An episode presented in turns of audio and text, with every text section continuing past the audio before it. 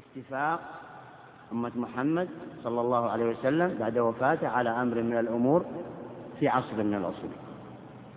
هذا تصور سمع. تصورنا معه لكن التصديق وهو المهم لابد منه. هل الإجماع حجة؟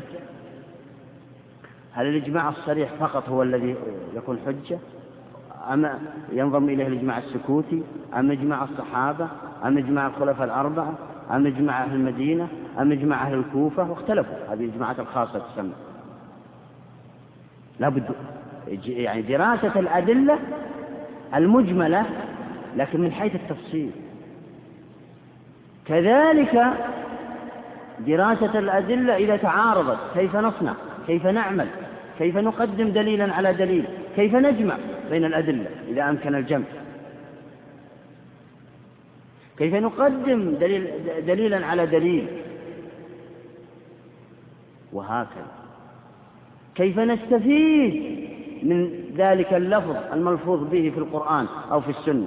كيف نستفيد الأحكام؟ هناك قواعد كلية قواعد في باب العموم في باب الخصوص المطلق المقيد المجمل المبين. المحكم المتشابه كل هذه الأمور لها قواعد. خاصة به. المفاهيم مفهوم الموافقة مفهوم المخالفة. المنطوق هل هو منطق صريح أو غير صريح؟ المفهوم هل هو مفهوم موافقة أو مفهوم مخالف؟ وهكذا المفهوم الموافقة هل هو أولى أو أو أدنى أو مساوي؟ مفهوم المخالفة هل هو مفهوم آه، شرط أو مفهوم صفة أو مفهوم عدد أو مفهوم غاية أو مفهوم زمان أو مكان؟ وستأتي إن شاء الله بالتفصيل هذه الأمور. لا بد منها تلك القواعد. لذلك عرف بعضهم آه، أصول الفقه تعريفا أدق من هذا التعريف. ابن قدامة اختصر تعريف الغزالي. عرفوا وقالوا إن أصول الفقه هو العلم بأدلة الفقه إجمالا وكيفية الاستفادة منها وحال المستفيد. العلم بأدلة الفقه إجمالا وكيفية الاستفادة منها وحال المستفيد. العلم قلنا أن المقصود بها العلم التصوري والتصديقي. لا يكفي العلم التصوري. لا يكفي أن نقول أن السنة هو كل ما صدر عن النبي صلى الله عليه وسلم من فعل أو قول أو تقرير. هذا تصور يسمى. لكن المراد هو التصديق التصور فقط تمهيد. التصديق هل السنة القولية حجة؟ ونبين ذلك وأقسامه وأنواعه والقول والقول الصريح وغير الصريح إلى آخره. هل الفعل حجة؟ هل التقرير حجة؟ هل الترك حجة؟ إلى آخره. كذلك القياس. والمراد هو إيش؟ هو بيان ذلك. هذا هو المراد ترى. ليس المراد أن نعرف هذه الأمور والاصطلاحات هذه. الاصطلاحات لا تفيدك شيئا ترى. إنما الم... الفائدة هي إيه؟ تكون في الحجية. العلم بأدلة الفقه إجمالا يعني من حيث الإجمال. لا يقول قائل إن دلالة الآية على حكم شرعي خاص هذا لا بد منه. هو لا بد منه لتصوير المسألة للأصولي للعالم بأصول الفقه يصور المسألة بآية مثلا ويقول أن هذا أقيم الصلاة هذا أمر وهو مطلق. والأمر إذا تجرد عن القرائن يقتضي الوجوب. هذه قاعدة. القاعدة الأخرى أقيموا واو الجمع من صيغ العموم المتفق عليها. إذا تجب الصلاة من أول ما أنزلت هذه الآية إلى قيام الساعة. على كل الخلق. ثم قواعد أخرى. في هذه اللفظة فقط أنه مخا... أنه هل يخص بالمخاطبين فقط أقيموا بالصحابة أم لا؟ قالوا لا لا يخص بالقواعد الأخرى. وستأتينا إن شاء الله تلك القواعد. فهذه الآية فقط أقيموا. ثم أل هنا. أل معرفة لجميع الصلوات المفروضات. ليست وهي عهدية معهودة الصلوات. لا يقول أي صلوات. هذه كلها قواعد ستأتينا شرعية وكلها تخص أصول الفقه. وكيفية الاستفادة منها؟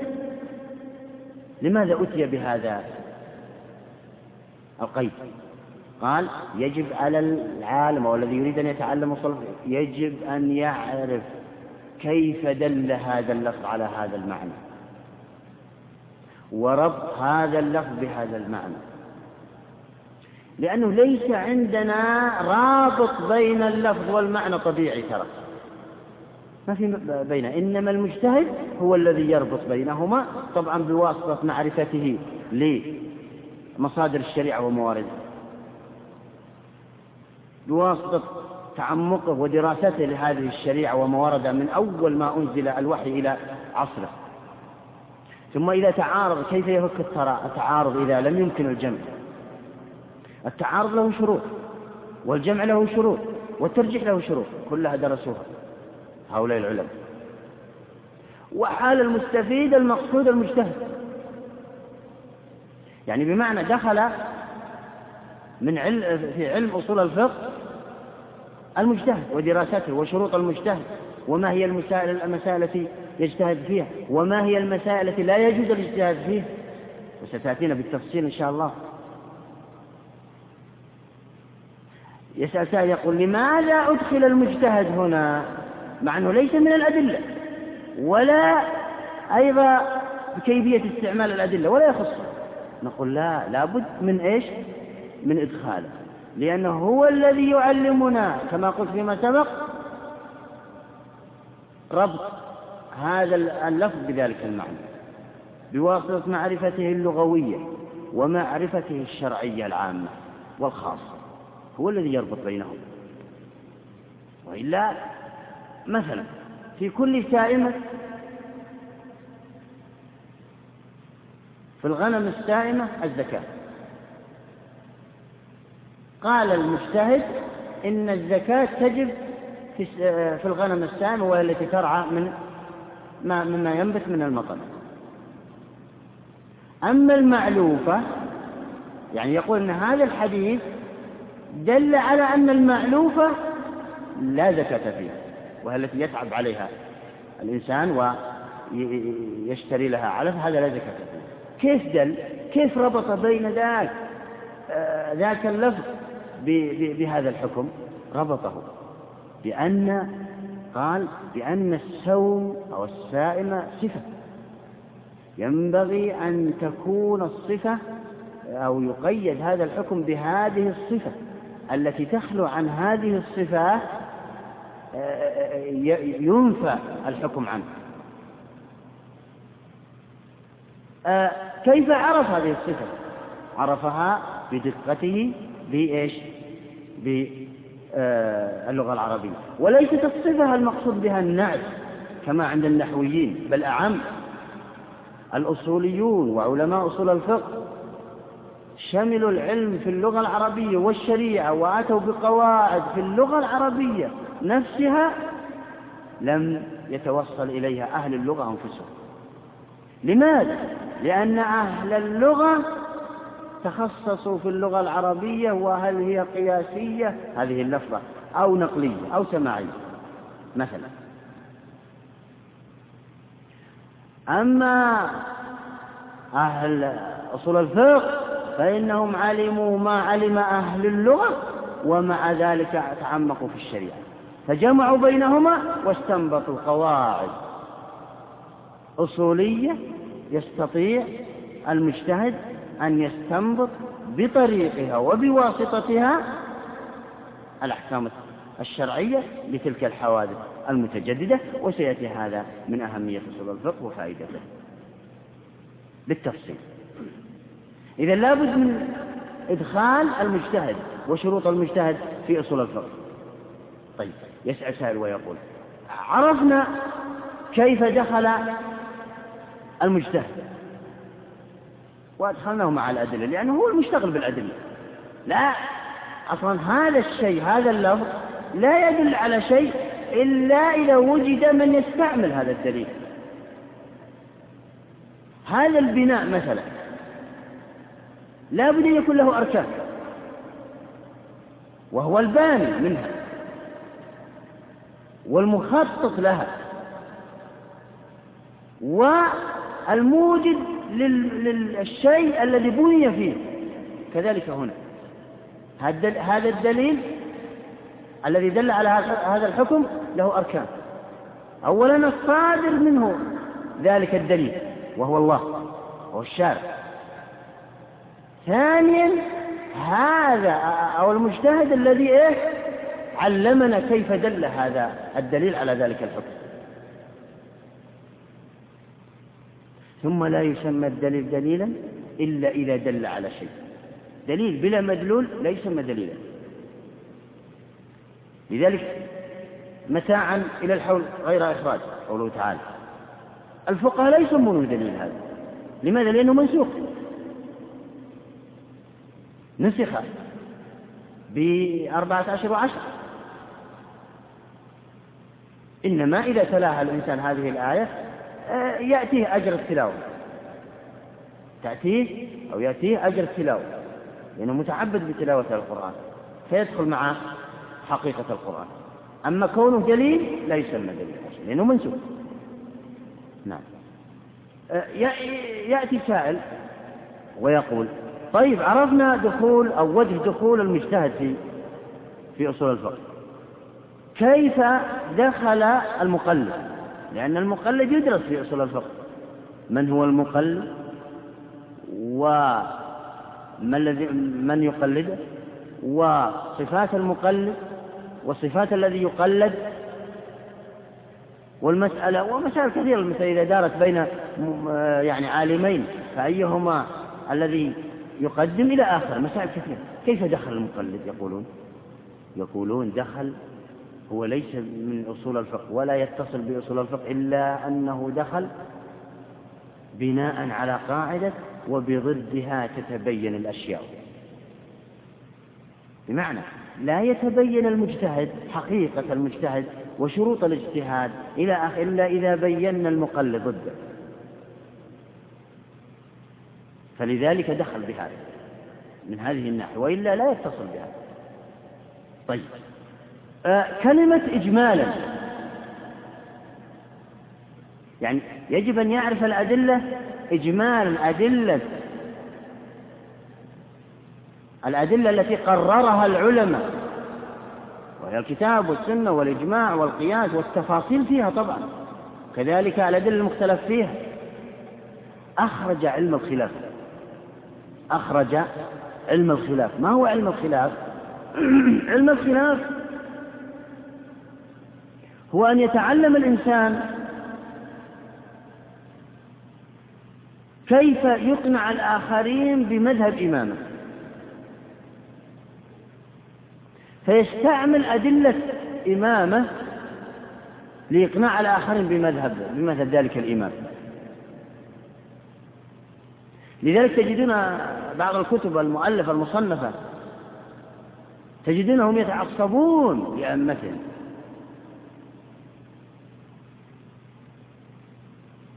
بحيث أنهم توصلوا إلى أو وصلوا إلى أمر وهو أنهم يتركون الأدلة القوية للخصم ما يذكرونها في كتبهم يعني. فلو دققت في بعض الكتب لن أسميها وأراد أن يؤيد مذهبه ثم يرد على المذهب الآخر. تجده يأتي بأدلة الخصم الضعيفة ثم يجيب عنه. بسهولة. لكن لو رجعت إلى أدلة الخصم في كتب من كتبهم وجدت لهم أدلة غير هذا أو أدلة أقوى منها ولم يؤتى بها. وارجعوا إن شئتم إلى كتاب رؤوس المسائل للزمخشري. هذا كتاب مطبوع. الزمخشري حنفي. وأتى بأدلة الشافعي يريد أن يرد عليهم بأدلة ضعيفة لكن المحقق وقف له وبدأ يرد عليه في الهامش مع أنه حنفي. على كل حال أن هذه أمثلة كثيرة في هذا. هذا علم الخلاف السنة ليس مقصده هو معرفة الأدلة إنما مقصده هو الدفاع عن إمامه نعم فإن فإن الخلاف يشتمل على أدلة الفقه لكن من حيث التفصيل كدلالة حديث خاص على مسألة النكاح بلا ولي. أي نعم. لا من حيث التفصيل يعني يأتي ويقول مثلا يسرد الآيات ويقول هذه الآية دلت على الحكم الفلاني وهذا الحديث دل على الحكم الفلاني. هذا ما ندخل فيها الرسول إنما يضرب مثال لتصوير المسألة فقط. لتقريبها إلى الأذهان. فقط. مثل هذا المثال. لا نكاح إلا بولي. هنا استدل به على اشتراط النكاح اشتراط الولي للنكاح. خلافا آه، للحنفية. فهم لا يشترطون ذلك كما هو معروف. فالمرأة الرشيدة ولا يفهم من مذهب الحنفية أنهم يطلقون ترى. انتبه.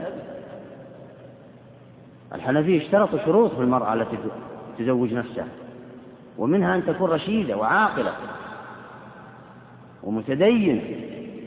الشافعية إذا أرادوا أن يأتوا بهذا طبعا الشافعي مع الجمهور ما ذكروا هذه الشروط. قالوا أن الحنفية يجيزون آه، أن تزوج المرأة نفسها بأدلة كذا وكذا وكذا وأجابوا عنه. وهذا ما ينبغي ينبغي أن ننقل كل ما قيل في المذهب حتى نرد عليه إذا كنا أو إذا كان عندنا رد. المهم. نعم. والأصول والأصول لا يتعرض فيها لآحاد المسائل إلا على طريق ضرب المثال كقولنا. الأمر يقتضي الوجوب ونحوه فبهذا يقال أي نعم. يعني الأصول الأصول أو المتخصص في أصول الفقه لا يسرد الأمثلة الكثيرة لأنه بهذا ينقلب كلامه إلى فقه. يأتي بمثال أو مثالين ليصور المسألة كما قلنا فيما سبق. نعم. فبهذا فمثل هذه القاعدة. يقعد مثلا قاعدة ويقول الأمر إذا تجرد عن القرائن يقتضي الوجوب. اختلف العلماء في هذه المسألة على أربعة أقوال. بعضهم قال يقتضي الوجوب الأمر المطلق وبعضهم قال أنه يقتضي الندب وبعضهم قال أنه يقتضي الإباحة وبعضهم توقف على شعر يتوقفون في صيغ الأوامر والنواهي والعموم وكل هذه يتوقفون طبعا ولهم آه كلام في, في هذا وله دخل في آه الكلام النفسي وهذا سيأتينا إن شاء الله في باب الأوامر. آه لكن الراجح أن الأمر إذا تجرد عن القرائن يقتضي الوجوب وأتوا بأكثر من عشرين دليلا يدل على هذه هذه المسألة وستأتينا إن شاء الله. آه إذا أرادوا أن يمثلوا قال مثل أقيموا الصلاة آتوا الزكاة إلى آخر هذه أمر. والأمر هذا مطلق يعني ما فيه صارف يصرفه من الوجوب إلى الندب فإذا يقتضي الوجوب. نعم. فبهذا يخالف أصول الفقه فروعه. أيوة. هنا أشار إلى الفرق بين الأصول والفقيه أشار إلى الفرق بين الأصول والفقيه يعني الأصول العالم بأصول الفقه. طبعا هو المراد أن العالم بأصول الفقه عالم من فروع ترى جميع فقهاء الإسلام فقهاء الشافعية والمالكية والحنابلة والحنفية كلهم عارفون لإيه؟ لأصول الفقه والفقه. لكن أحيانا يأتي أناس آه، تخصصوا في الأصول وأناس تخصصوا في الفروع في الفقه. ومن هنا فرق ابو القدامى تبعا للغزالي. أما مختصر التفريق فنقول بينهما إن الأصولي هو الذي يضع القواعد والأسس والمناهج والطرق التي يمشي عليها هذا الفقيه الذي لا يعرف القواعد ولم يتعمق بها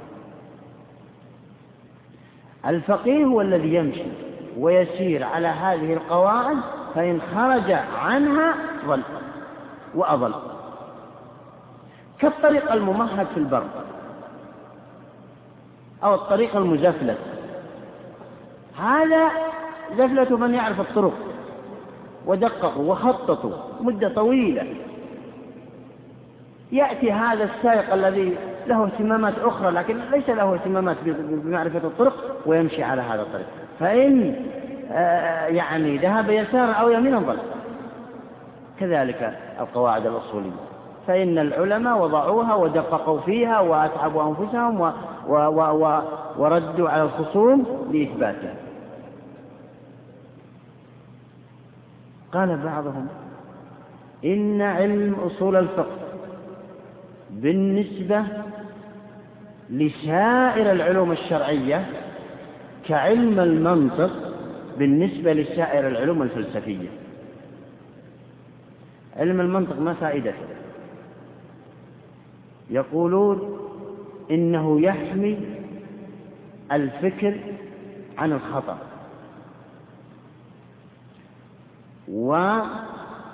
وينظم المعلومات فيه. في الفكر يعني. كذلك أصول الفقه. حتى أن بعضهم يقول من حرم الأصول حرم الفروع. العالم في أصول الفقه عالم بالفروع من باب أولى. بمعنى أن الأصول أو العالم في أصول الفقه فقيه وزيادة.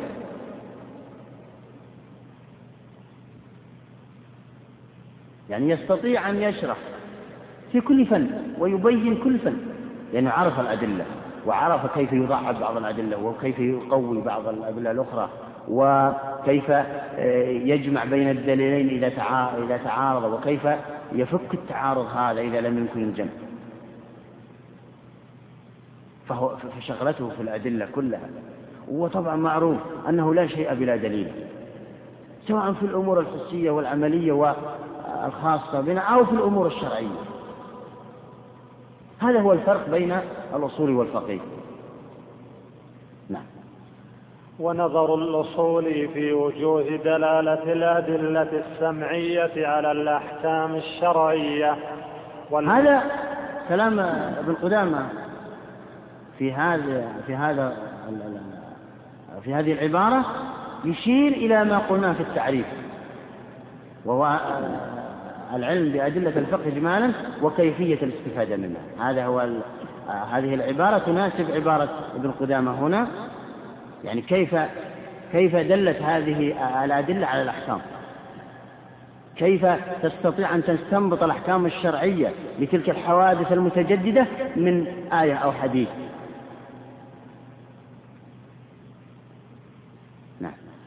والمقصود اقتباس الأحكام من الأدلة. يعني المقصود من شغلة الأصول هذه هو أن يبين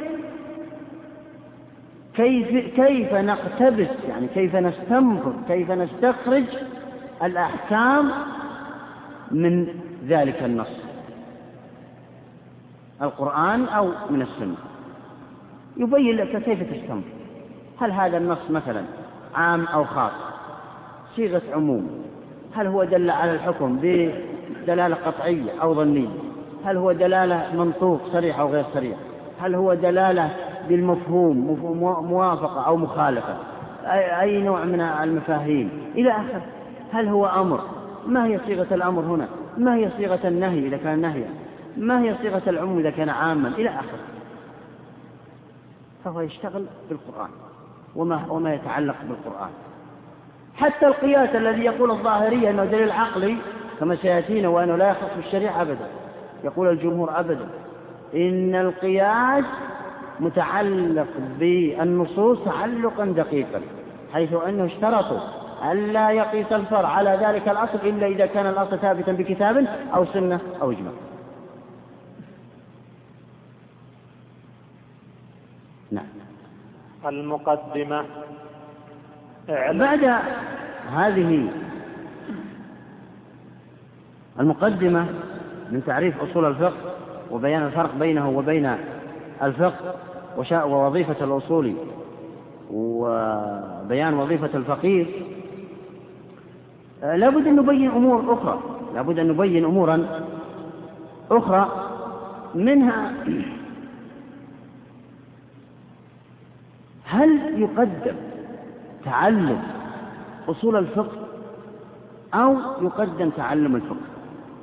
بمعنى طبعا أجمع العلماء على أمر واحد وهو تحريم محل النزاع نريد أن نحرم محل النزاع أجمع العلماء على أن الإنسان يجب أن يتعلم ما يهمه من أمور العبادات والمعاملات وغير ذلك. بصورة سطحية. لكن من أراد أن يبلغ درجة الاجتهاد وأراد أن ينفع نفسه وينفع الآخرين ويدقق في الشريعة أيهما أولى بالتعلم ذهب الجمهور إلى أن الأولى بالتعلم هو إيه؟ هو أصول الفقه لماذا؟ قالوا لأنه إذا تعلم الأصول فتحت له أبواب تعلم الفقه فإذا تعمق الإنسان في قواعد الأصولية ثم قرأ بعد ذلك كتابا فقهيا يعرف يعرف هذه الأدلة ويستطيع أن يضعف بعضها ويستطيع أن يستطيع أن يعلق على بعضها ويستطيع أن يعرف لماذا الشافعي خالف أبا حنيفة ولماذا الشافعي أو أبو حنيفة خالف الإمام أحمد. أما إذا كان بالعكس فإنه سيقع في إشكالات كثيرة. بمعنى أنه إذا قرأ كتابا فقهيا ورأى أن الشافعي يخالف فلان وأن مالك يخالف كذا ما وهو ليس عنده تصور أصولي وليس عنده تصور القواعد الأصولية سيتهم آه، بعض العلماء من أنه يخرج عن بعض كذا وأنه متعصب وأنه إلى آخره. كما اتهم أبو حنيفة والحنفية في زمن آه، ابن تيمية. اتهموا بأنهم يتركون النصوص وراء ظهورهم ويذهبون للأقيسة والأدلة العقلية. فجاء ابن تيمية ودافع عن الحنفية. في كتاب سماه مطبوع الآن. رفع الملام عن الأئمة الأعلام ذكر عشرة أوجه بها يستطيع الإمام أن يترك الحديث ويستدل بحديثه منها أنه ثبت عند الإمام أحمد هذا الحديث. الإمام الشافعي ما ثبت عنه. الإمام أبو حنيفة ما ثبت عنه. منها أنه حتى لو ثبت هذا الحديث آه هذا المتن يخالف حديثا آخر يخالف آية أخرى عند هذا الإمام. الإمام الآخر ما اطلع على ذلك الحديث المخالف وهكذا. وهذا الكتاب مهم جدا يصلح لهذا الزمان فعلا. بمعنى كأن هذا الكتاب صغير كأن هذا الكتاب يدافع عن جميع الأئمة في أي عصر. لأن هنا انتشر أن أن بعض الأئمة أو بعض العلماء خالفوا بعض النصوص وذهبوا يستدلون بكذا وكذا. هذا ليس الشرع اعرف القواعد الأصولية ودقق فيها وهنا تكلم معه أما أنك تعلمت سطحيات من العلم وأنت لم أو لم تتعمق في كثير من الأمور لا يجوز لك أن تتكلم في أي مهما كان مهما كان الذي تتعصب له. لذلك يقول العلماء إنه لا يجوز لأي شخص أن يفتي إلا إذا كان مطلعا على جميع الفروع الفقهية عند جميع أصحاب المذاهب. بمعنى يختار كتابين من المذهب المالكي كتابين من المذهب الحنفي. كتابين من المذهب الشافعي كتابين من المذهب الحنبلي. وهما يعني يكون يكون هذان الكتابان معتمدة عندهم. لأنه قد تفتي أنت على مذهب إمامك واستدل بدليل قد يكون عند المالكية أو عند الحنفية أو عند الحنابلة دليل أقوى منه. أنت ما اطلعت عليه. ونظرا لقصورك أفتيت بهذا وهذا لا يجوز. شرع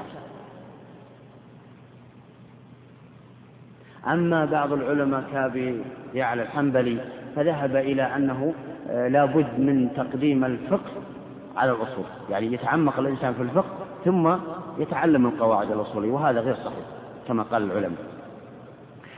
ما هو دليله قال حتى أن آه، المتعلم آه، يكون عنده الدربة والملكة والخبرة في تفريعات العلماء ثم بعد ذلك يعرف أصوله. وهذا خطأه العلماء وقالوا أبدا.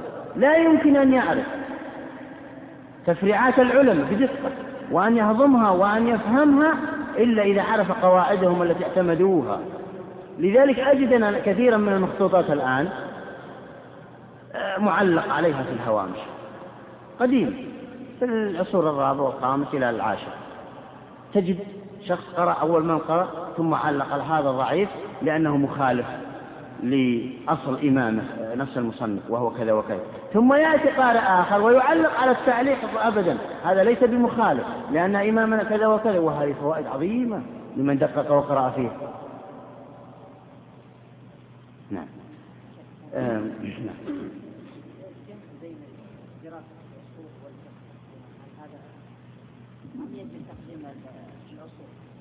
والله يسأل هل يمكن الجمع بين دراسة الفقه والأصول؟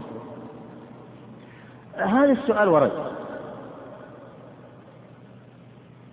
وقلنا فيما سبق أنه لا بد من التعمق في أصول الفقه أولا.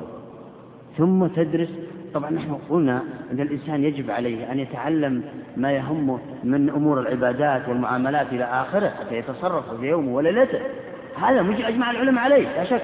لكن من أراد أن يتعمق في العلم وينفع نفسه وينفع الآخرين ويبلغ درجة الاجتهاد ويتعلم العلم الحقيقي الذي يريد به, به وجه الله كما عرفه آه، الإمام أحمد يقول ما هو العلم الحقيقي؟ يقول أن يقصد الإنسان بتعلمه أن يرفع الجهل عن نفسه ليعبد الله على بصيرة وأن يقصد أن يرفع الجهل عن غيره. هذا هو العلم الحقيقي هذا هو العلم الصحيح الصحيح. فمن أراد أن يبلغ هذه الرتبة فإنه إيه؟ يجب عليه أن يتعمق في أصول الفقه أولا ثم يقرأ المطولات من من كتب الفقه. قد يقول قال يطول الوقت. نعم نعم لا بد أن يطول الوقت. وقد شرط هذا أن الإنسان ما يبلغ درجة الاجتهاد إلا إذا بلغ مبلغ من العمر آه، في هذا الزمن الذي أمضاه اطلاع على كتب المصنفين آه، أولهم وآخرهم إلى عصره.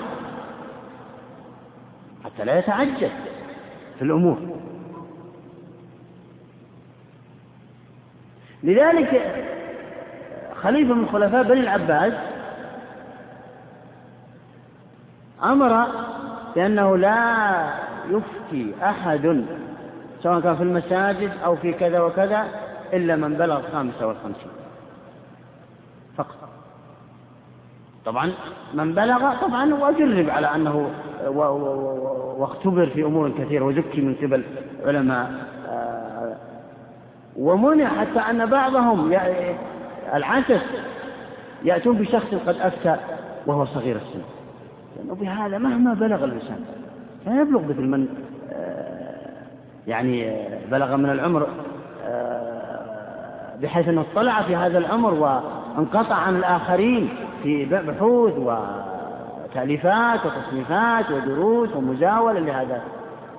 كما قال ابن تيمية إن كثرة مزاولة العلم والاشتغال به في اليوم, في اليوم والليلة يفتح على الإنسان أبوابا ما كان يتصور لذلك تجدون أحيانا يقول إن ظن المجتهد يعتبر إلهام من الله له. المجتهد طبعا الذي بلغ درجة الاجتهاد الذي عرف مصادر الشريعة ومواردها ليس المجتهد من حفظ القرآن والسنة وحفظ لا لا يسمى مجتهدا ترى ولا يسمى فقيها. لو حفظ القرآن والسنة والفروع الفقهية المأثورة عن المالكية وعن الحنفية وعن الشافعية وعن الحنابلة. هذا لا يسمى فقيها عندهم ولا مجتهدا إنما يسمى عالم بالفقه وناقل للفقه عن الآخرين. لكن المجتهد المقصود به هو طبعا إذا حفظ القرآن وفهم المراد فهذا أعلى المستويات. لكن إذا لم يحفظ يشترط عليه أن يعرف مواقع آيات الأطعمة. لو نزلت حادثة في الأطعمة عرف أين أين الآية يحصرها. ويعرف مواقع الأحاديث التي وردت في الأطعمة. مواضع الآثار الواردة في الأطعمة. مواضع إلى آخره. حتى يحصرها ويجتهد في تلك المسألة. يقولون إن الاجتهاد ملكة. ملكة. يعطيها الله من يشاء. من عباده. فإذا ضمت هذه الملكة والتهيؤ الفكري إلى معلوماته الشرعية صار علام في هذا الأمر. لكن إذا كانت الملكة لوحدها لا تنفع بدون أن يتعمق في في فيما ورد وما صدر من الشريعة. وإذا كان تعمق في المورد في يعني في الشريعة وهو ما عنده ملكة فقط يحفظ فلا تنفع. إنما ينقل كلام الفقهاء نقلا. يقول قال فلان قال أبو حنيفة قال كذا قال إلى آخره هذا وينفع أيضا. وسمي مجتهدا مجازا لأن المجتهدين أربعة. مجتهد مطلق ومجتهد بالمذهب ومجتهد في المذهب داخل المذهب ومجتهد في الفتوى. نفرق بينها على أن نتصور أكثر.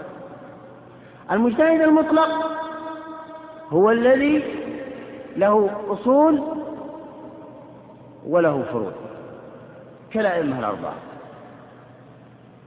والأئمة الذين اندثرت مذاهبهم لم يرزقوا طلاب حفظوا مذهبه أو لم يرزقوا دولة ترفع من مذهبه وتطبع فتاويه مثل الأوزاعي وسعيد بن المسيب والليث بن سعد عبد الله بن مبارك آه النخعي آه الثوري أبو ثور كل هذه مذاهب كل هذه لهم مذاهب ترى وأصول ولكنها اندثر الآن في الدراسات الحديثة بدأوا يجمعون يجمعون فتاويهم ويجمعون فقههم وصار لهم أصول الآن.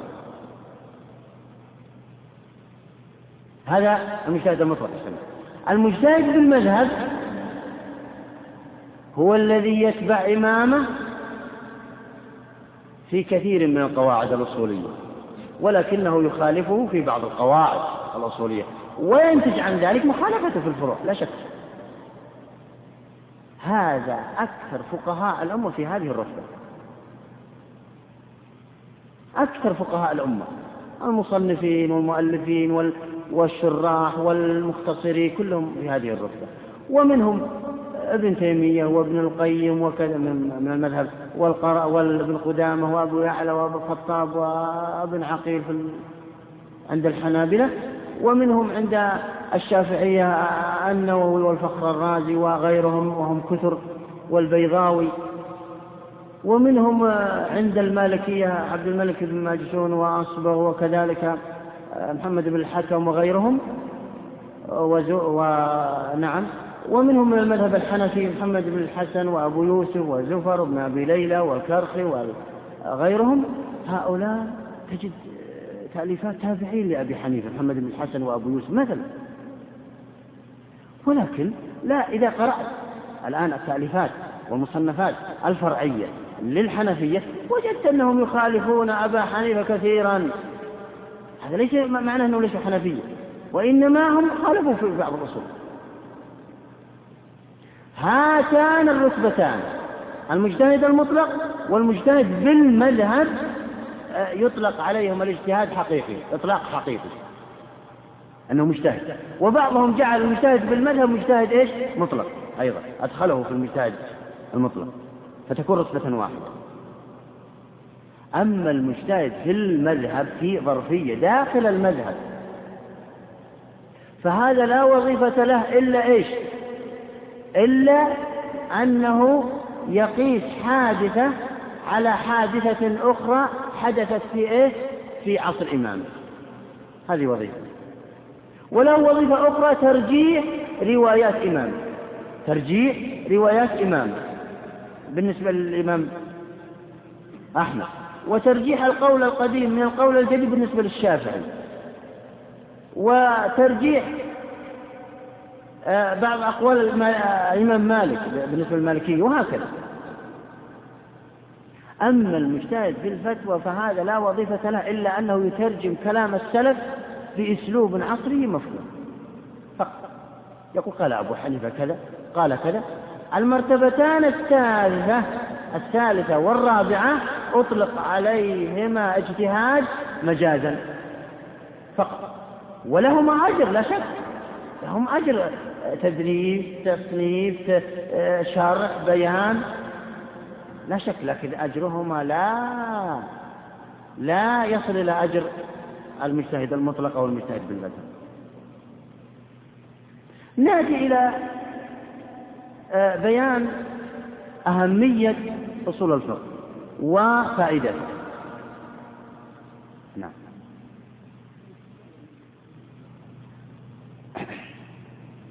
أحب أن أنبه قبل أن نفترق أن هذا آخر طبعا درس وإن شاء الله سنستأنف بعد عيد الفطر يكون الأسبوع الثاني من بداية الدوام حتى نكون منظمين. الأسبوع الثاني من بداية الدوام يعني يبدأ الدوام يوم السبت نحن السبت اللي بعد. نعم. أيوة شيخ.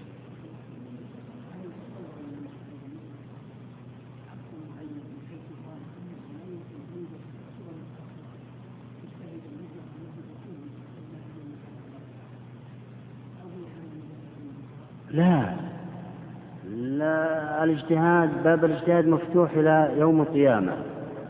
وقد يوجد بعض بعض العلماء ومن تعمق وبلغ مبلغا من العلم آه، بعض القواعد التي لم يوجدها غيره في الجمع بين قاعدتين أو في الجمع بين فرعين دل على قاعدة إلى آخره.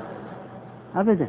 ليس يعني معقولة يعني آه، انغلاق باب الاجتهاد في القواعد. إذا انغلق باب الاجتهاد في القواعد إذا انغلق باب الاجتهاد في الفروع ترى. من باب أولى. نعم. نعم.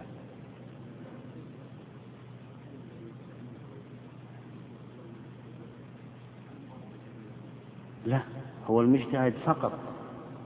لأن المجتهد يعرف آه، العوارض آه، لهذا النص. هل هو أمر؟ هل هو نهي؟ هل الأمر مطلق أو مقيد؟ هل هل له صارف؟ وما هو هذا الصارف؟ وهل هو عام؟ صيغ العموم المتفق عليها والمختلف فيها. هل دل هذا النص على كما قلت فيما سبق على الحكم دلالة قطعية أو ظنية؟ ما نوع الدلالة؟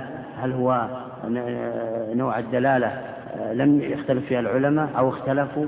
ما نوع الخلاف؟ دلالة الدلالة الظنية هل هي جاءت عن طريق العموم أو عن طريق الإطلاق أو عن طريق شيء آخر آه، أو عن طريق المفهوم أو غير ذلك؟ لابد لابد أن يتعمق في أصول الفقه. أن يتعمق في أصول الفقه حتى يعرف دلالة اللفظ على ذلك الحكم وهذا الذي نهى عنه العلماء وهو أن يأتي شخص وتعلم بعض الآيات وبعض الأحاديث حفظ القرآن ثم يأتي وهو لم يتعمق في أصول الفقه يأتي ويجتهد في بعض الأمور. هذا اللي يضيع الأمة الإسلامية. آه نأتي نعم. آه بالنسبة للموافقات إن شاء الله بعد عيد الفطر إن شاء الله اقترح كثير من الطلاب أنه يكون يوم سبت موافقات وسبت إيه؟ آه الروضة. على أساس ننظم أنفسنا بدون أننا يعني كما تعلمون الآن ما شرح إلا سطرين أو ثلاث سطرين. فلذلك ينبغي أن كيف نبي بعد المغرب نقسمه إلى كتابين؟ ترى صح. لا لا بعد العشاء فيه ظروف أخرى. إذا استمر الدرس هكذا فنحن سننتهي إن شاء الله من الكتاب. نعم. آه بالنسبة لفوائد أصول الفقه عندنا وقت ولا؟ نعم. آه الفائدة الأولى وهي الفائدة العظمى هي يعلمك كيف تستنبط الأحكام الشرعية للحوادث المتجددة؟ آه، بطرق ومناهج وأسس. وهذا عرفنا من تعريف أصول الفقه وهذا معروف. من الفوائد الأخرى أنه أن أصول الفقه يعلم الإنسان قواعد إمامة بحيث إذا تبع الإنسان أي إمام فإنه يعرف آه، لماذا تبعه لماذا أخذ منهجه بدون عن آه، بقية الأئمة. فيكون يعبد الله على بصيرة. من الفوائد أيضا أن العارف للأدلة يعبد الله عن اقتناع مقتنع بأن هذا الحكم ثبت به دليل والدليل قوي. ومن يعبد الله عن اقتناع أكثر أجر من الذي يعبد الله هكذا. لأنه أجره زاد أجره لأجل المشقة التي لحقت من جهة آه، تعمقه في هذه الأدلة. ومن الفوائد أيضا أنه يستطيع الوقوف أمام أعداء الإسلام القائلين إن الإسلام قاصر عن حل القضايا المتجددة. بتعلمه للقواعد الأصولية يستطيع استنباط أو بيان أحكام شرعية للحوادث المتجددة. لأن ال ال ال أعداء الإسلام ما الذي يقولون وينادون به؟ والفساق الذين تبعوه. ينادون بأن القوانين الوضعية هي أصلح لإيش؟ للمسلم. أصلح لأي شخص الأشخاص ولهذا المجتمع ولهذا العصر. إن الإسلام قاصر إن النصوص قليلة. نقول لا. فقط باب, باب القياس وباب المصلحة يدلان إذا تعمق الإنسان بهما فإنهما سيدلان على كثير أو, أو كل الحوادث أحكام كل الحوادث المتجددة.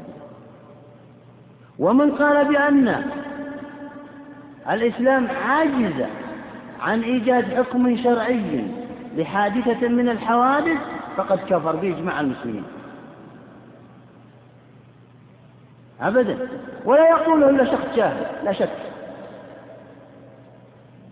ومن الفوائد أيضا أن المتخصص بالتفسير أو الحديث لا يستغني عن تعلم القواعد الأصولية.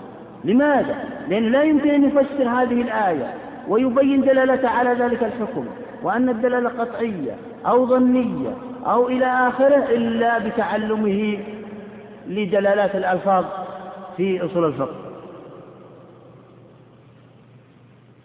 يعرف أن هذا اللفظ عام أو خاص أو مطلق أو مقيد أو مجمل أو مبين أو مشكل أو محكم أو غير ذلك أو متشابه أو حقيقة أو مجاز لمن قال بأن في القرآن مجاز إلى آخره. كذلك الحديث لا يمكن أن يشرح أي شخص أي حديث إلا بتعلم أصول الفقه. كذلك المتخصص ب... بالأعلام. لا بد أن, يتخص... أن يتعلم أصول الفقه. لماذا؟ لأن هذا المتخصص بالأعلام يتكلم عن البشر. يعطينا أخبار. الأصوليون علموه كيف يستقبل الأخبار. من الشخص الصالح للخبر؟ من أو ما هو الخبر الذي يتقبله؟ من الذي يمنعه؟ لأن العلماء اشترطوا في المخبر شروطا. ليس كل خبر يعلم. ليس كل خبر يقبل. ليس كل شخص يقبل خبره. فيهم كذا وفيهم المغرض وفيهم العدو وفيهم ضعيف العقل وفيهم من يعني يستمع لكل شيء وفيهم العاقل المتزن الذي سكوته أكثر من كلامه وتوفر فيه شروط كذا. ثم إذا أعطي هذا الخبر هل يعنونه فورا؟ لا. ينظر إلى المصالح التي سيجلبها هذا الخبر للعالم. ثم إذا كان فيه مفاسد ينظر إلى تعارض المفسدتين فيرتكب أخفهما ضررا. أما إذا كان في مفسدة يعني محضة فلا يجوز إعلان هذا الخبر. مهما كان. لابد من دراسة المصالح والأخبار المتواترة والآحاد وهذا أبواب كبيرة في أصول الفقه. كذلك الداعي إلى الله. يجب عليه أن يتعلم أصول الفقه وإلا لا يصلح أن يكون داعيا. لأنك تدعو فساق تدعو كفارا. إذا قلت لهم قال تعالى وقال رسوله هم أصلا ما آمنوا بالله ولا رسوله وإلا لما كفروا ولما فسقوا. لكن تأتي لهم بقواعد وأسس ومناهج هم يسلمونها وتقنع وتدخل عليهم من هذا المنطلق. ثم تنقض كلامهم نفسه بنواقض صدر منه هذا لا يمكن يفعله إلا شخص تعلم وتعمق بقوادح العلة وقوادح القياس وقوادح الأدلة وهي باب كبير أيضا في أصول الفقه سيأتينا إن شاء الله. أبو حنيفة رحمه الله. جاء زنادقة ونظروا في وحدانية الله. فقال تعالى فأتى فأتوا وجلسوا على نهر دجلة. هل قال لهم قال تعالى وقال الرسول يريد أن يثبت وحدانية الله؟ أبدا. قال انظروا إلى هذا هذه السفينة التي تجري في هذا النهر. لو كان لها رئيسان هل تصل في مكانها المحدد وفي زمانها المحدد قال قالوا لا. قال لماذا؟ قال سيختلف الرئيسان آه، مع بعضهما وكل واحد سيأمر أعوانه بشيء. هذا إذا لم تغرق السفينة. هذا إذا لم تغرق السفينة. فقالوا فكذلك هذا المكون لتلك الأكوان. لو كان له شريك في ملكه لاختلفا. لا بد أن يختلفا هل علمتم أنتم أو اطلعتم أو قرئ عليكم أو أخبرتم من ملايين السنين أن القمر تأخر عن مخرجه في السنة الماضية في هذا الزمن؟ قالوا أبدا. أو أي نجم من النجوم؟ أو الشمس أو غير ذلك؟ قالوا أبدا. قال لو كان له شريك لاختلف. كما يختلف شركاء الزمان الآن. فآمن أكثرهم. ما الذي استعمله ابن أبو حنيفة؟ هنا. استعمل القياس. قاس الغائب على الشاهد. قاس الخالق على المخلوق. هذا يسمى قياس في العقيدة ولكن لتصوير المسألة لا لأخذ الحكم. لأن وحدانية الله ثابتة بالنقل لا شك. لكن أراد أن يصور لهم أن الله لا شريك له من أمور هم يؤمنون بها. أمور محسوسة. استعمل القياس وأقنعهم ودعا إلى الله. لذلك الداعي لا بد من تعمقه في وصول الفقه وإلا لا يصح داعي. أبدا. كذلك لا بد من تعمقه في الفروع. يأتي شخص لا يصلي مع الجماعة.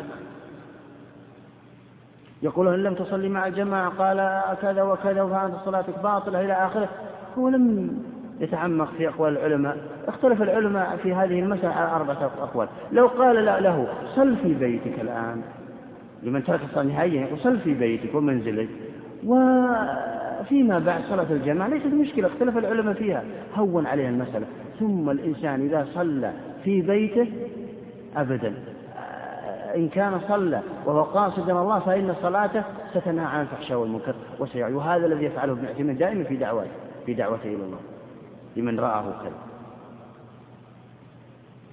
عموما نقف إن شاء الله.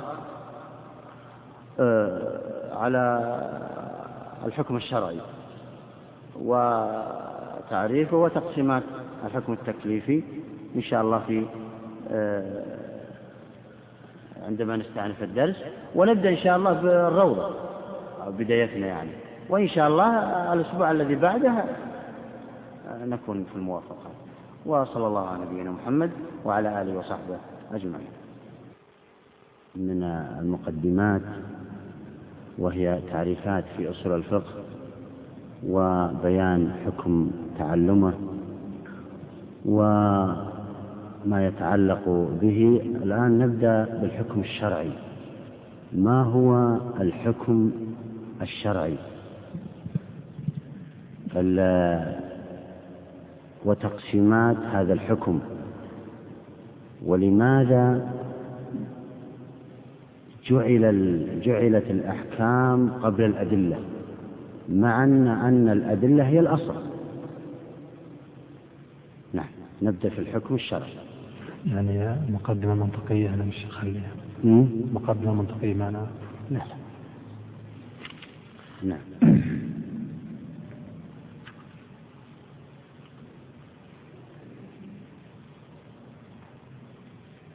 آخر سم. تقسيم أحكام التكليف إلى خمسة أقسام. أي أحكام التكليف. بسم الله الرحمن الرحيم. الحمد لله رب العالمين والصلاة والسلام على رسول الله وعلى آله وأصحابه أجمعين. أما بعد قال الإمام ابن قدامة رحمه الله تعالى في كتابه روضة الناظر. تقسيم أحكام التكليف إلى خمسة أقسام وحقائقها. قبل أن نبدأ ببيان هذه الأحكام الخمسة وهي الواجب والمندوب والمباح والمكروه والحرام آه، يجب أن نبين الحكم الشرعي ما هو. أولا. وما الفرق بينه وبين الحكم الشرعي عند الفقهاء؟ عندنا حكم شرعي عند الأصوليين وعندنا حكم شرعي عند الفقهاء. أولا الحكم الشرعي هو خطاب الله المتعلق بأفعال المكلفين اقتضاء أو تخييرا أو وضعا. هذا هو الحكم الشرعي. ما معنى خطاب الله؟ خطاب الله أو الخطاب هو الكلام الموجه إلى الغير بحيث يفهمه ويسمعه. الخطاب هو الكلام الموجه إلى الغير بحيث يسمعه ويفهمه. فكلامك على نفسك ليس بخطاب شرع ولا بخطاب حتى لا لغوي ولا شرع. وكلامك على مجنون أو صغير أو نائم أو غافل أو غير ذلك أو مغمى عليه لا يسمى خطابا لأنه لا يفهم ما تتكلم به. وكلامك على شخص أصم. أو بينك وبينه حجاب. لا يسمع كلامك. هذا لا يسمى خطاب. فلو أمر الوالد ولده وهو بينه وبينهما حجاب لا يسمعه هذا لم يأمره بشيء ولم ينهاه عن شيء. لأنه لا يسمعه الشرط أن يكون الخطاب موجه إلى شخص آخر يفهمه ويسمع. هذا خطاب الله. أضاف الخطاب إلى الله لإفراد الخطابات التي تأتي من غير الله. فلا تسمى حكما شرعيا.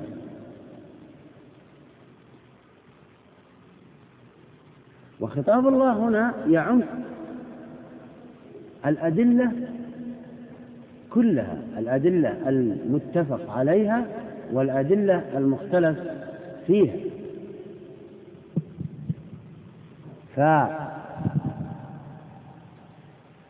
فالأدلة المتفق عليها الكتاب والسنة والإجماع والقياس.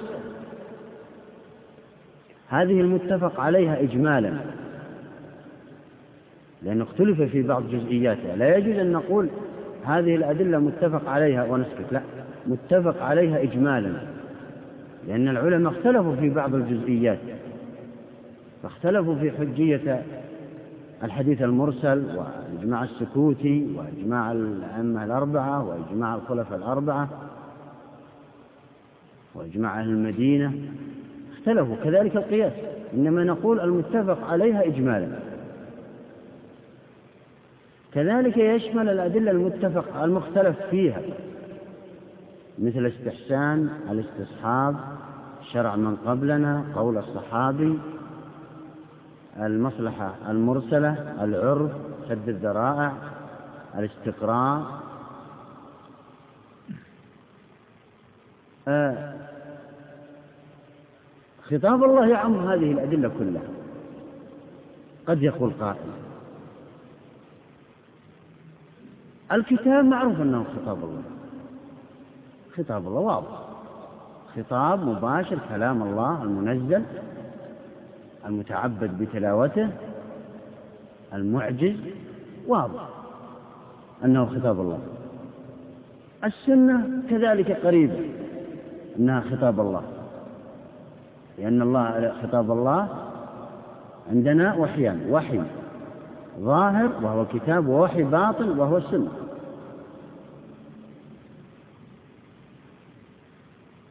آه، لا ينطق عن إن هو إلا وحي يوحى لا ينطق عن الهوى إن هو إلا وحي يوحى. يعني السنة هي وحي هذا واضح لكن كيف كان الإجماع خطاب؟ وكيف كان القياس خطاب الله؟ كيف كانت الأدلة المختلف فيها خطابات من الله؟ هذا هو السؤال.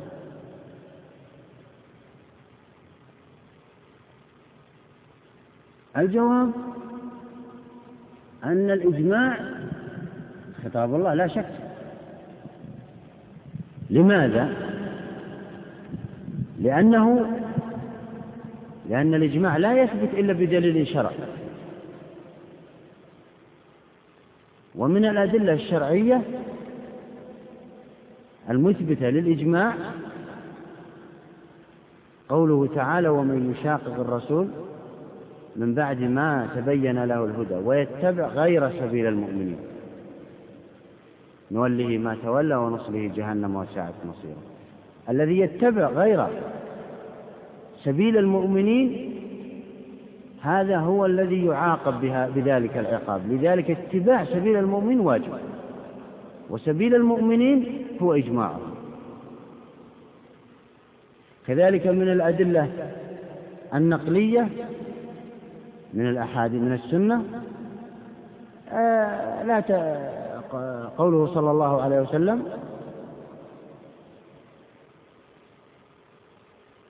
لا تجتمع أمتي على ضلال لا تجتمع أمتي على خطأ من شذ شذ في النار إلى آخره.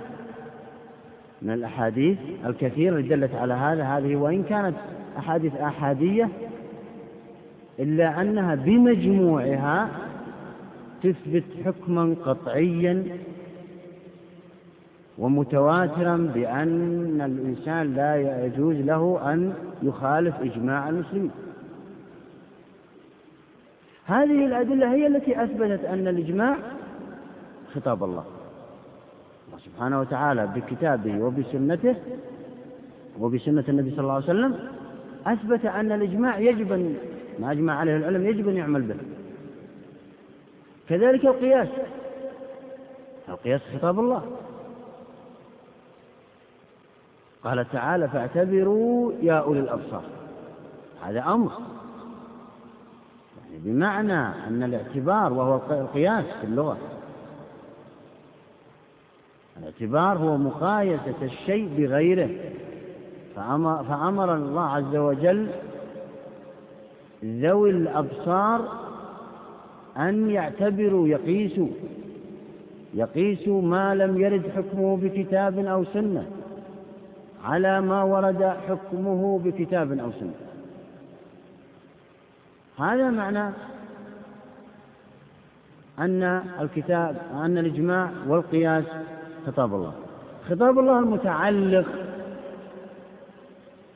بأفعال المكلفين. يعني يشترط أن يكون هذا الخطاب متعلق مرتبط بالمكلف. هذا هو خطاب الله وهذا هو الفعل الذي أمرنا الله به. لذلك هذه العبارة أخرجت العقيدة. العقيدة ليست من أصول الفقه ولا من الفقه. نحن نتكلم عن الفروع الفقهية. فينبغي أن يكون الخطاب متعلق بأفعال المكلفين. آه.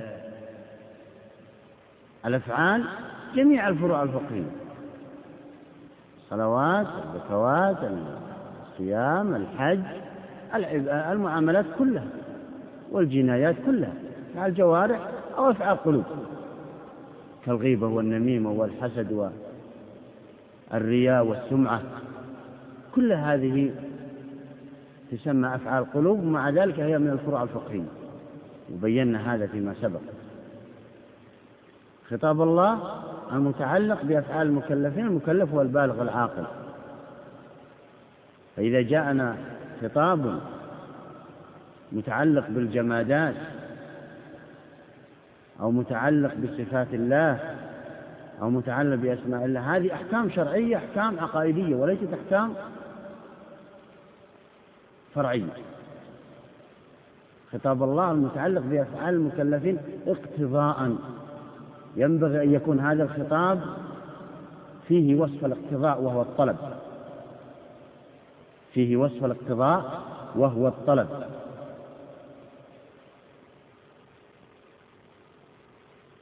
الطلب ينقسم إلى قسمين طلب فعل وطلب ترك. أما طلب الفعل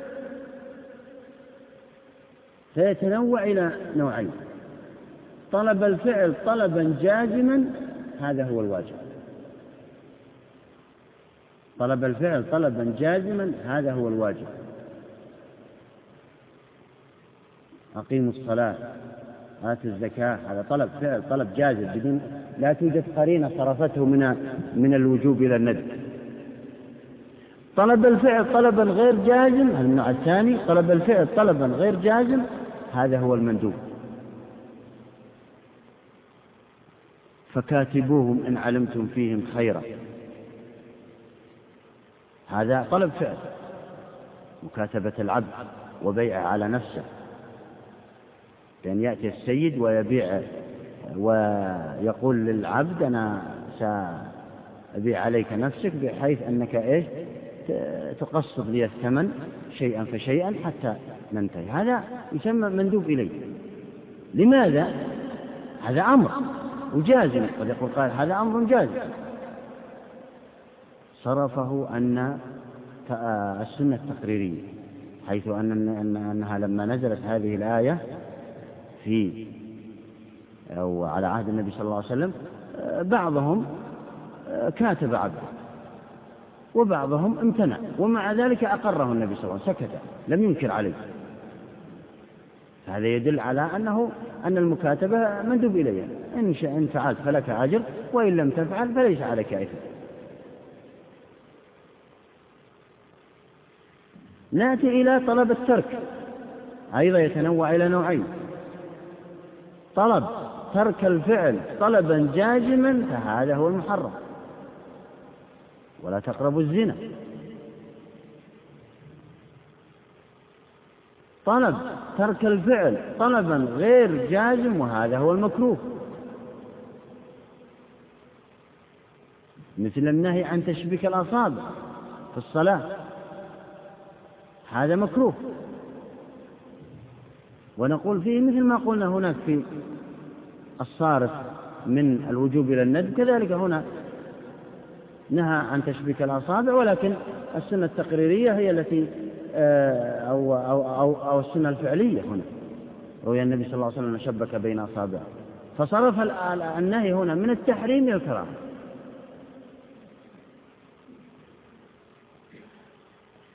قال اقتضاء أو تخييرا. التخيير هو الإباحة. هو الإباحة. المباح هو تساوي الطرفين.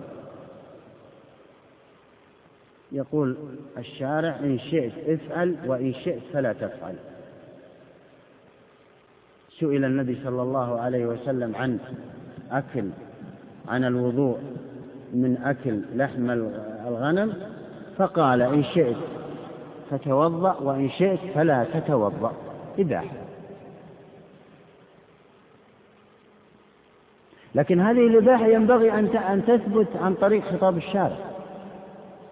لا عن طريق البراءة الأصلية ترى. فعندنا البراءة الأصلية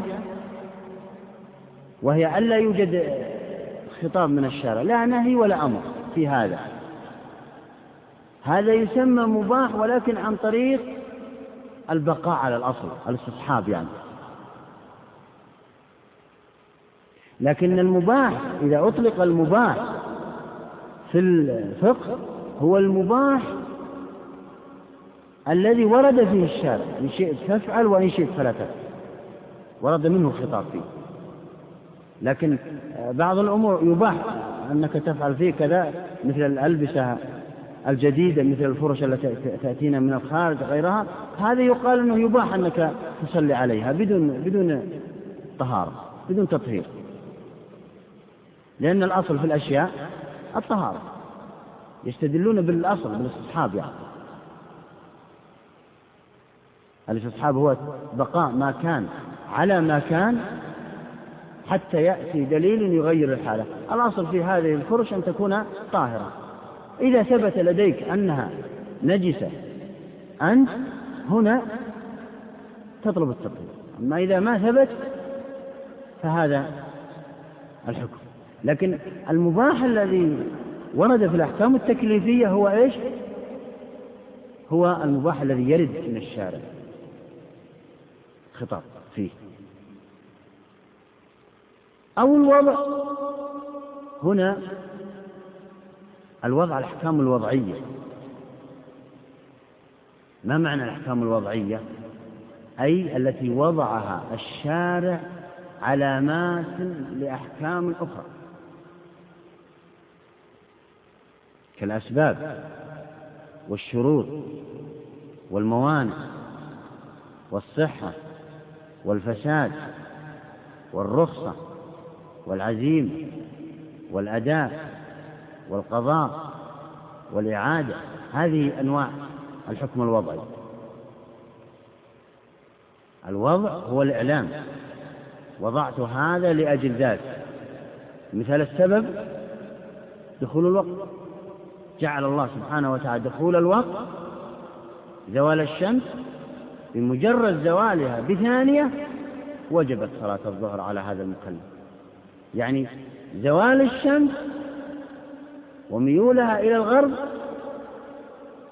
هذا علامة على أن صلاة الظهر دخلت على هذا المكلف. لو علم ذلك ومات وهو لم يصلي يسأل عن هذا. لكن قبل بثانية قبل أن تزول لا, لا تجب عليه شيء. فلذلك دخول الوقت سبب لوجوب الصلاة على هذا الشخص. الطهارة شرط لصحة الصلاة. لو صلى الإنسان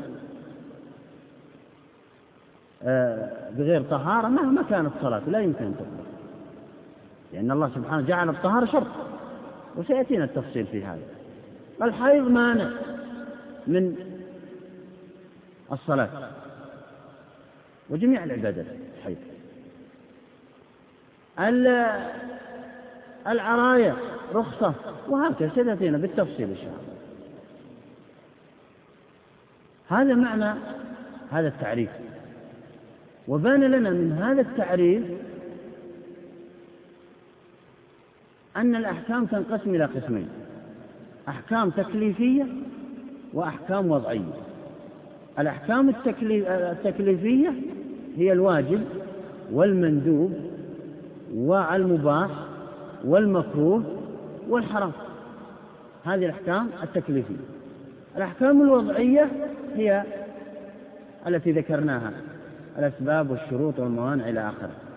وسيأتي كل كل يعني حكم آه، سيأتي تعريف تعريف له وبيان وبين تقسيماته إلى آخره طيب يسأل سائل. ويقول الأحكام التكليفية قال العلماء بأنها خمسة الواجب والمندوب والمباح والمكروه والحرام. ما معنى التكليف؟ التكليف هو المشقة والضيق. كان عندك سؤال نعم. الفرق بينه وبين المباح. فهل يؤخذ من هذا أن المباح أنه أمر من الشرع؟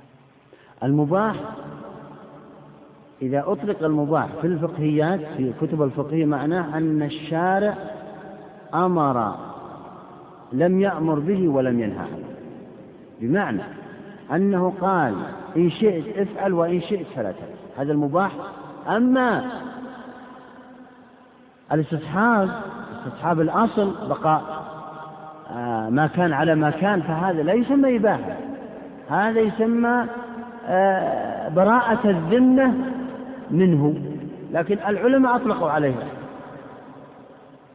آه، الإباحة مجازا وإلا هذا يسمى براءة الذمة. بمعنى لم تطالب بأن هذا الثوب الذي تفصله أن تغسله. لأن الأصل فيها الطهارة. وهكذا. قال نقول إن الأحكام التكليفية خمسة. ما معنى التكليف؟ التكليف هو المشقة والضيق والحرج. طيب. الواجب معروف فيه المشقة حيث إنك إذا فعلت لك أجر وإن لم تفعل تعاقب. هذا الواجب معروف. والضيق من العقاب. الحرام معروف فيه إيش؟ المشقة.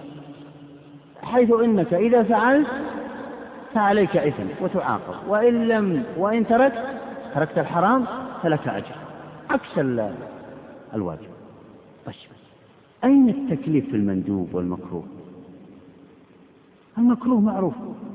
أو المندوب معروف.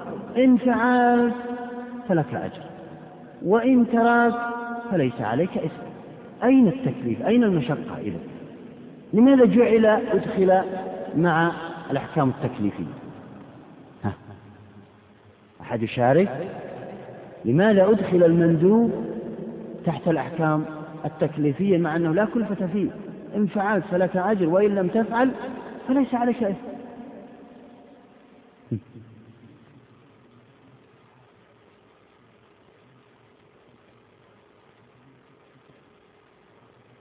أيوه.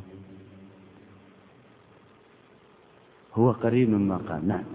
بمعنى أن المشقة والكلفة التي في المندوب ليست من الشارع. وإنما من, ها من هذا المكلف نفسه. بمعنى أن هذا المكلف هو الذي كلف على نفسه أن يفعل هذه المندوبات وهذه التطوعات رجاء لإكمال الفرائض ورجاء للعلو في المراتب العليا في الجنة. ما ينتهم يعني بمعنى المشقة جاءت من هذا المكلف. لم لم يقتصر على فعل الواجبات وإنما زاد على ذلك احتياطا وفعل المندوبات. كذلك نقول في المكروه بالضبط. لم يقتصر على ترك المحرمات وإنما زاد على ذلك وشق على نفسه في ترك المكروهات لإكمال ترك المحرمات أولا ولتحصيل الثواب والأجر العظيم آه، لإعلاء أو للعلو آه، في مراتب عليا ومنازل عظمى. ثم في فوائد أخرى أيضا من فعل المندوبات وترك المكروهات وهي إشغال النفس بما يقرب المكلف إلى الله حيث إنه إذا ما أشغل نفسه بالتطوع أشغلته نفسه بالمعاصي. قاعدة معروفة. لن تجلس هكذا. إما تطوع وإما معاصي أو قريبة من المعاصي. الإنسان إذا أشغل نفسه بالتطوع والنوافل مهما كانت هذه النوافل ترى تطوع صلاة تطوع صيام تطوع آه، نوافل طلب العلم المجالسة إلى آخره آه، الجهاد في سبيل الله إذا لم يكن فرضا آه، الإصلاح بين الناس الصدقات السعي فيها إلى آخره كل هذه إذا ما قال العلماء إذا لم تشغل نفسك بالتطوع والتنفل في الشريعة فإن نفسك ستشغلك بالمعاصي أو ما يقرب من المعاصي. انتهينا من الواجب والمندوب والمكروه والحرام أنها فيها تكلف لأجل أن المكلف هو الذي يكلف على نفسه. بالنسبة للأثنين الأخيرين. طيب عندنا المباح. لماذا أدخل مع الأحكام التكليفية مع أنه ليس فيه تكليف لا من المكلف ولا من الله ولا من الشارع؟ معي؟ واضح السؤال؟ يعني الآن عرفنا الضيق والحرج بالنسبة للواجب والحرام والمندوب والمكروه. أين الحرج والمشقة في المباح؟ يقال لك إن شئت افعل وإن شئت لا تفعل. لن تعاقب إذا فعلت ولن تعاقب إذا تركت ولن يأتيك أجر إذا فعلت ولن يأتيك أجر إذا تركت. افعل. هذا الثوب إن شئت تغسله ولا ما تغسله؟ كله سيا عند الشارع. هذا الطعام إن شئت كل منه وإن شئت لا تأكل. سيا ما الذي أدخله مع إيش؟ الأحكام التكليفية. أحد عنده آه، مشاركة؟ كيف اعتقاد إباحة؟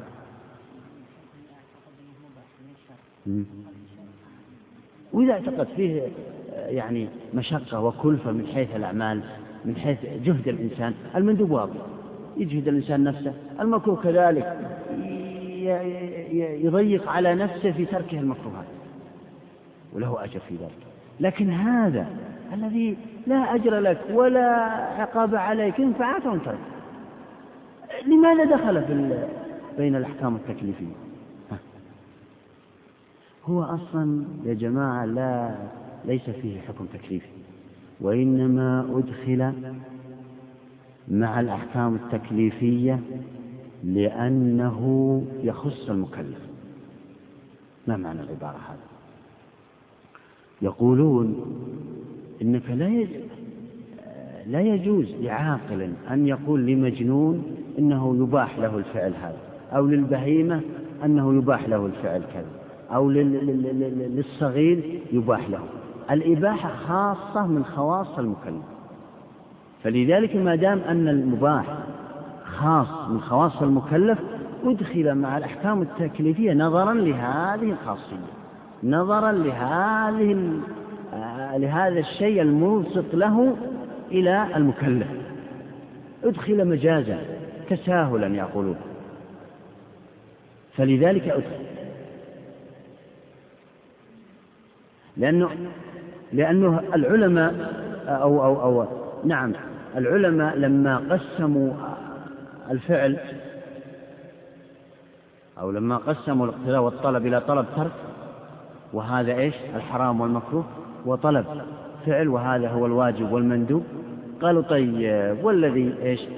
لم يرد فيه لا طلب فعل ولا طلب ترك. ماذا يسمى؟ لذلك وضعوا المباح هنا. وضعوه إجابة لهذا السؤال ولأنه يخص المكلف. لا يجوز لعاقل إذا قيل إذا قال عاقل بأنه يباح لهذا الصبي أن يفعل هذا أو أو هذه البهيمة أن تفعل كذا أو هذا آه، المجنون أو نحو من ذلك أنه يباح له كذا هذا ليس بعقل أو لا يعرف لغة العرب لا يعرف لغة العرب. لا يقال يباح له إلا المكلف. بمعنى تفكك من طلب طلب الترك وطلب الفعل فصار هذا الشيء آه، كراهة له. طيب. هذا آه، جواب عن ذلك السؤال.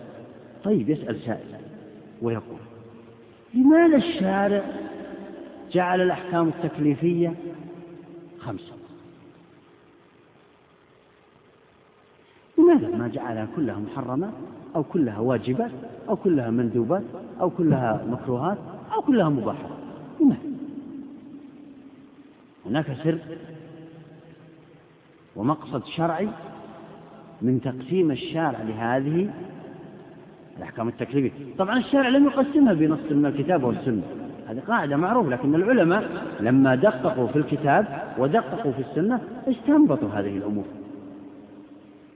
مثل أهل اللغة لما دققوا في كلام العرب. العرب لم يضعوا نحوا أبدا. لم يقل لم يرد منهم العرب أن أن الفاعل يجب أن يكون مرفوعا وأن المفعول به يجب أن يكون منصوبا. وهكذا لم يرد أبدا وأن النصب بالفتح وأن المرفوع بالضبط أبدا ما ورد هذا. لكن جاء العلماء ودققوا في كلام العرب فوجدوهم أنهم يرفعون الفاعل والمبتدأ والخبر ويجدون الضم دائم موجودة عندهم. كذلك ينصبوا كذا فوضعوا قواعد معروفة قواعد آه، لغوية نحوية كذلك أهل الأصول.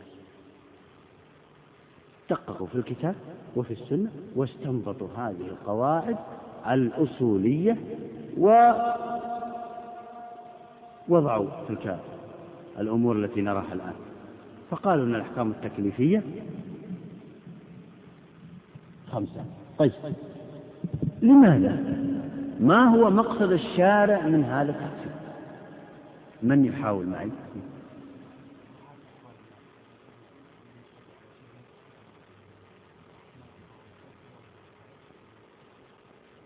هذا سبب وجيه. نعم. يقول مراعاة ظروف العباد. لأن الشارع لو حرم كل شيء للحق الناس مشقة وكلفة وضيق. ولو أوجب كل شيء كذلك للحق للحقهم ضيق ومشقة. ولو جعل كلها مندوبات أو مكروهات أيضا لم يتبين المرء الجاد في عبادة الله وغيره لم يتبين منهم ذلك.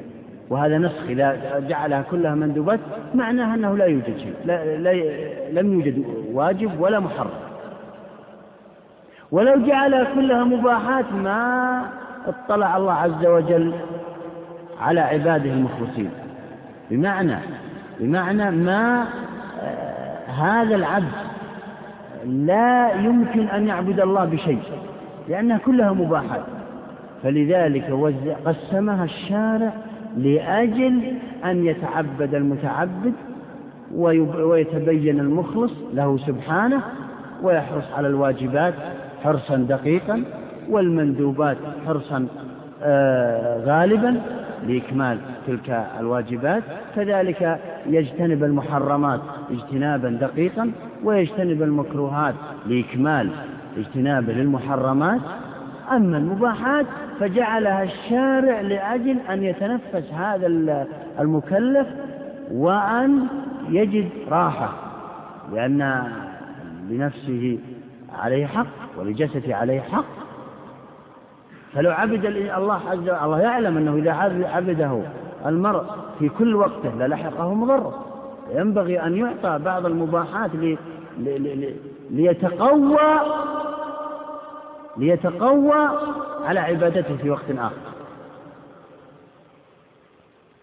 فالإنسان لا يجوز أن يعبد الله دائما بمعنى أنه دائما يكون ينبغي أن يعطي نفسه راحة راحة وهذه الراحة طبعا ليست فيها معصية لا شك إنما راحة نفسية راحة جسدية حتى يتقوى على عبادة الله.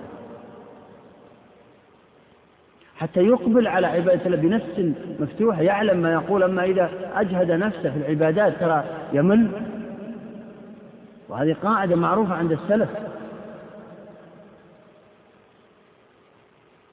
الإنسان الآن إذا آه، أجهد نفسه في عمل ما من الأعمال يمله ويتركه فيما بعد. لكن إذا آه، بدأ ساعة وساعة أبدا يتجه إليه كذلك العبادة نعم.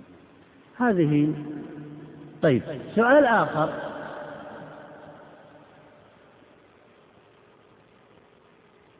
لماذا قدم أو يقدم المصنفون الأحكام الشرعية على الأدلة على البحث في الأدلة؟